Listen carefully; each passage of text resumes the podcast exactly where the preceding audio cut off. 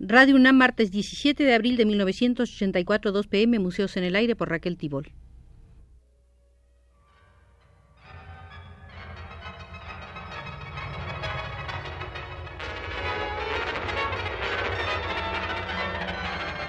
Museos en el Aire.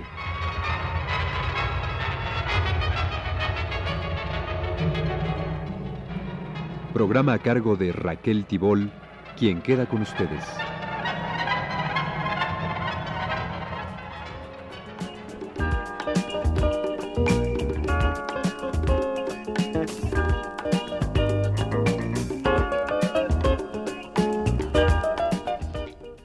Será la cuarta y última visita al Museo de la Estampa de los Estados Unidos. Una primera parte estará dedicada a ver el desarrollo de la gráfica durante los años 50, 60 y 70 y el resto de nuestro espacio lo dedicaremos a delinear algunas de las figuras más sobresalientes de esos años. En materia de técnica, el diseño de los 50 presenció un desarrollo sin precedentes de nuevas técnicas y materiales, con el correspondiente enriquecimiento de los métodos anteriores. Pintores y grabadores buscaban nuevas formas de expresión que, según su sentir, habían de reflejar verazmente la experiencia de su país y la de sus autores. Surgió un nuevo tipo de coleccionista, dispuesto a exhibir los grabados en las paredes de su casa y no a guardarlos en cajas, que aceptaba fácilmente el arte original como parte integral de su propia vida. La creciente importancia de la imagen impresa junto con las nuevas técnicas, multiplicó las oportunidades de publicación y las nuevas orientaciones prepararon el escenario para los logros significativos de los diseños siguientes. Durante los años 60 se produjo una marcada desviación de las obras de los grabadores más especializados que habían surgido en los diseños precedentes para dejar en primer plano un nuevo y notable interés de pintores destacados que ahora volvían sus ojos al arte del grabado. La tradición de estimular a artistas renombrados a que confeccionaran grabados con el auxilio de artesanos expertos, que desde tiempo atrás era parte importante de la industria editorial europea, se inició en los Estados Unidos a principios de los años 60 merced a los esfuerzos de Tatiana Grossman en su Universal Limited Art Editions y de June Wayne, artista y directora del taller litográfico Tamarind. De acuerdo con diferentes conceptos y enfoques, cada uno de esos centros contribuyó mucho a revivir el arte litográfico que a la sazón tendía a desaparecer, a estimular el aprecio por la estampa y a fomentar el mercado para las mismas. Los talleres permitieron que pintores tales como Joseph Albers, Jim Dine, Lois Nevelson, Jasper Jones, Sam Francis, Robert Motherwell, Helen Frankenthaler, Larry Rivers y Robert Rauschenberg exploraran las técnicas de las artes gráficas en un ambiente creativo y propicio.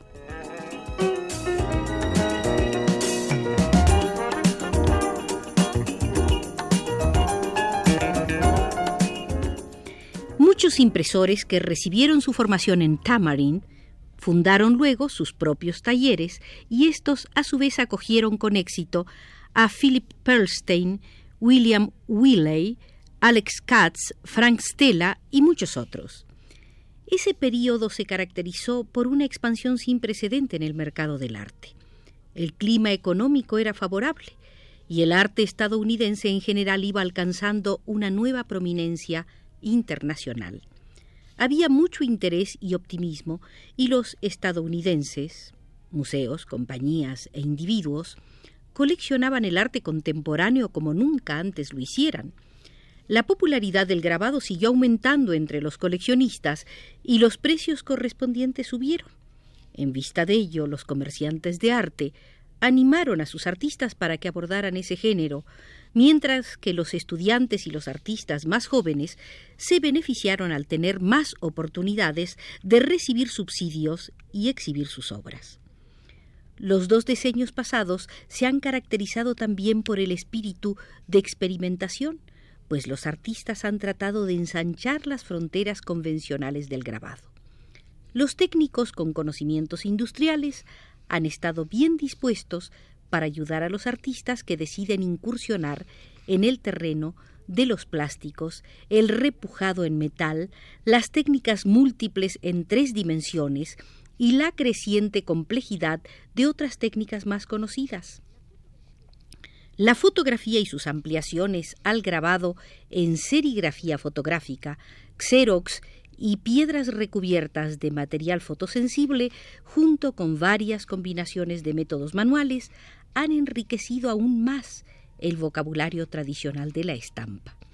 Sin embargo, en años más recientes, parece que los artistas se han apartado de la alta tecnología y la perfección impersonal, optando por un método más artesanal y por una participación íntima en el proceso del grabado. El papel hecho a mano, moldeado, aplicado en capas, teñido, cosido, recortado, ha llegado a ser para muchos un importante instrumento creativo. Otros artistas han reencontrado las cualidades pictóricas y únicas del monotipo y las consideran particularmente atractivas y satisfactorias, mientras que muchos otros han retornado al empleo sencillo y directo del agua fuerte, el grabado en madera y la litografía, técnicas que resultan muy compatibles con la nueva temática figurativa. Desde el final del siglo XIX, el grabado ha llegado a identificarse en los Estados Unidos con un entusiasmo vigoroso y una creciente solvencia técnica. Se apoya en una rica tradición.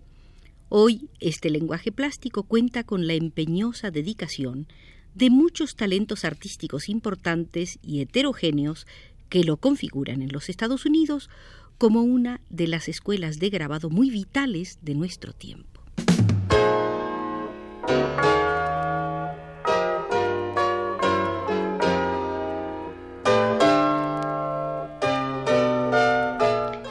Detengámonos ahora en los artistas.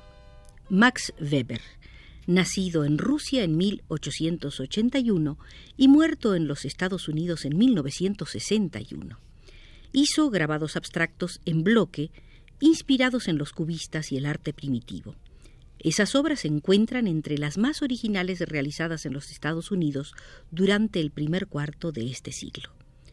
Como persistente e innovador, Weber enriquecía sus pequeños grabados con experimentos de impresión en color, haciendo que estos guardaran semejanza con el monotipo.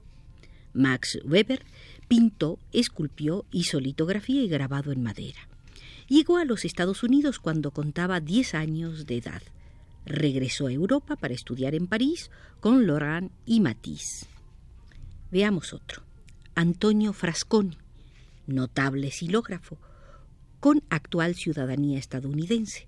Nació en Argentina en 1919, pasó a vivir a Uruguay y en 1945 decidió emigrar a los Estados Unidos. La conciencia social que animó gran parte de sus primeras obras ha persistido como fuerza dominante en su producción. Ilustrador y grabador, Estudió en el Círculo de Bellas Artes de Montevideo y después con Yasuo Kuniyoshi en la Liga de Estudiantes de Arte de Nueva York. Frasconi maneja con igual soltura las formas humorísticas o imaginativamente descriptivas. Su magistral manejo del grabado en madera ha sido sumamente importante para el desarrollo de esa manera gráfica en los Estados Unidos. El escultor y grabador Claes Oldenburg nació en Suecia en 1929.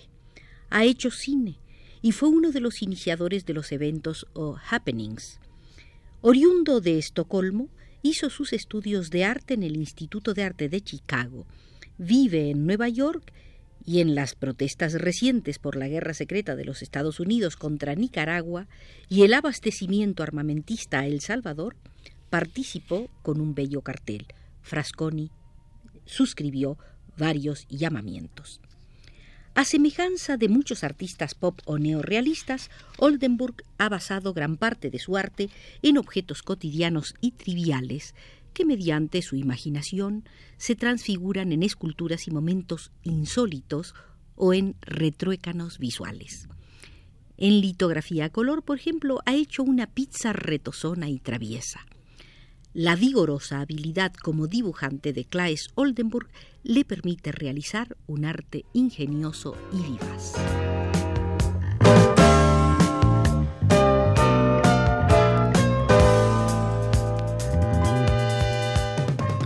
Sigamos viendo algunas de las personalidades sobresalientes en la escena gráfica actual de los Estados Unidos. Philip Perlstein nació en Pittsburgh, Pensilvania, en 1924. Estudió en el Instituto Tecnológico Carnegie y en la Universidad de Nueva York, ciudad donde vive. Es pintor y grabador. En medio de los vaivenes de los movimientos artísticos de las últimas décadas, Perlstein ha seguido cultivando una tradición figurativa.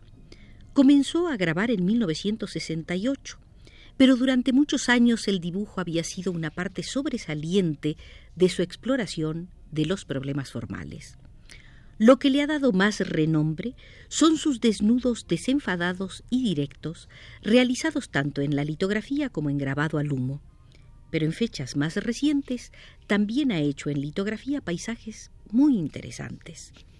Frank Stella, que es pintor y grabador, nació en Malden, Massachusetts, en 1936. Estudió en la Academia Phillips y en la Universidad de Princeton con William Zeitz y Stephen Green. La obra de Stella ha pasado por numerosas etapas, pero conserva siempre su actitud racional y ordenada hacia la composición y la investigación intelectual de las estructuras pictóricas. En años recientes sus formatos rectangulares han dejado el sitio a diseños más expresivos y complejos con el correspondiente realce del color y la libertad en la ejecución. Utiliza con acierto una combinación de litografía y serigrafía. Hagamos una evocación de uno de los máximos artistas gráficos de los Estados Unidos, Edward Hooper, nacido en Nueva York en 1882 y fallecido en 1967. Fue pintor, ilustrador y aguafuertista. Estudió con Robert Henry, Kenneth Hayes Miller y William Mary Chase. Entre 1915 y 1928, año este en que desafortunadamente dejó de hacer agua fuerte, Edward Hooper produjo cerca de 50 placas que figuran entre las mejores obras de ese periodo. Directas en su ejecución y despojadas de lo no esencial, sus escenas de interiores urbanos, viejos edificios y personajes solitarios evocan una perturbadora poesía intemporal y universal. Contemporáneo de Hooper fue otro sobresaliente artista gráfico. Rockwell Kent, nacido en el mismo año de 1882 y fallecido en 1971. Pintor, ilustrador, grabador en madera y litógrafo, Rockwell Kent estudió con William Mary Chase, Robert Henry y Abbott Thayer. Perteneció a un selecto grupo de artistas que incluía a Rudolf Rusica, Thomas Nasson, Howard Cook y Paul Landacre, entre otros, que lograron rescatar del olvido a la silografía y le dieron nueva vida como un original medio de expresión creativa. A pesar de que Rockwell Kent era un robusto y aventurero deportista y trotamundos, su obra se centró principalmente en símbolos y alegorías poéticas. Su capacidad para trabajar con sencillez y riqueza en blanco y negro, aunada a su vigoroso sentido dramático, hizo de él un ilustrador de libros muy notable fue Rockwell Kent, un militante convencido en contra del expansionismo imperialista del capitalismo estadounidense.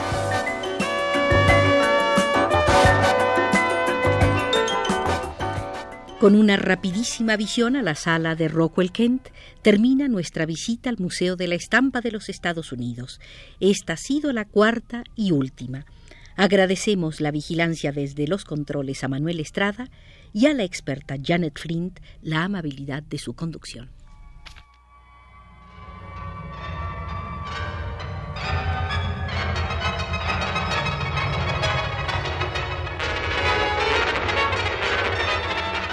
Este fue Museos en el Aire.